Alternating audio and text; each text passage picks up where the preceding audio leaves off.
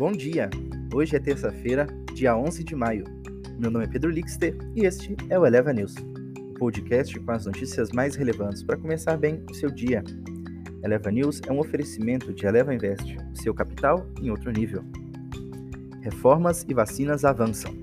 O presidente da Câmara, Arthur Lira, disse que vai buscar fazer reformas tributárias possíveis e que na prática há duas reformas, uma de renda e outra de consumo a primeira tem matérias infraconstitucionais e a segunda uma tramitação mais complexa, mas ambas devem ser fracionadas durante sua tramitação no Congresso Nacional. Liquidação de tecnologia continua. A liquidação de ações tecnologia permanece determinada a continuar quando Wall Street abrir mais tarde, com os futuros, com os futuros do Nasdaq 100 já em queda de mais de 1% na sessão pré-marcado. Quadro de inflação mista da China. Aqueles que procuram sinais de inflação viram novas evidências disso nos dados de preços ao produto mais recentes da China, que subiram pela taxa anual mais rápida em três anos, em meio em abril.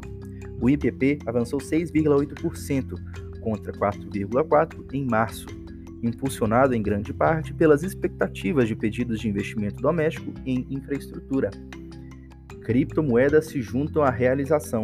Musk tenta reunir fãs do Dogecoin ativos de criptografia juntam-se à liquidação global após o ataque de ransomware na Colonial Pipeline Riviera. Temores de que reguladores possam restringir o uso de moedas digitais.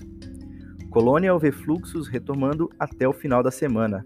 A Colonial Pipeline Company diz esperar que o fluxo através dos seus dutos de combustível pela costa leste sejam substancialmente restaurados até o fim de semana, garantindo que o deslocamento para o mercado do petróleo do ataque cibernético da semana passada permaneça relativamente limitado.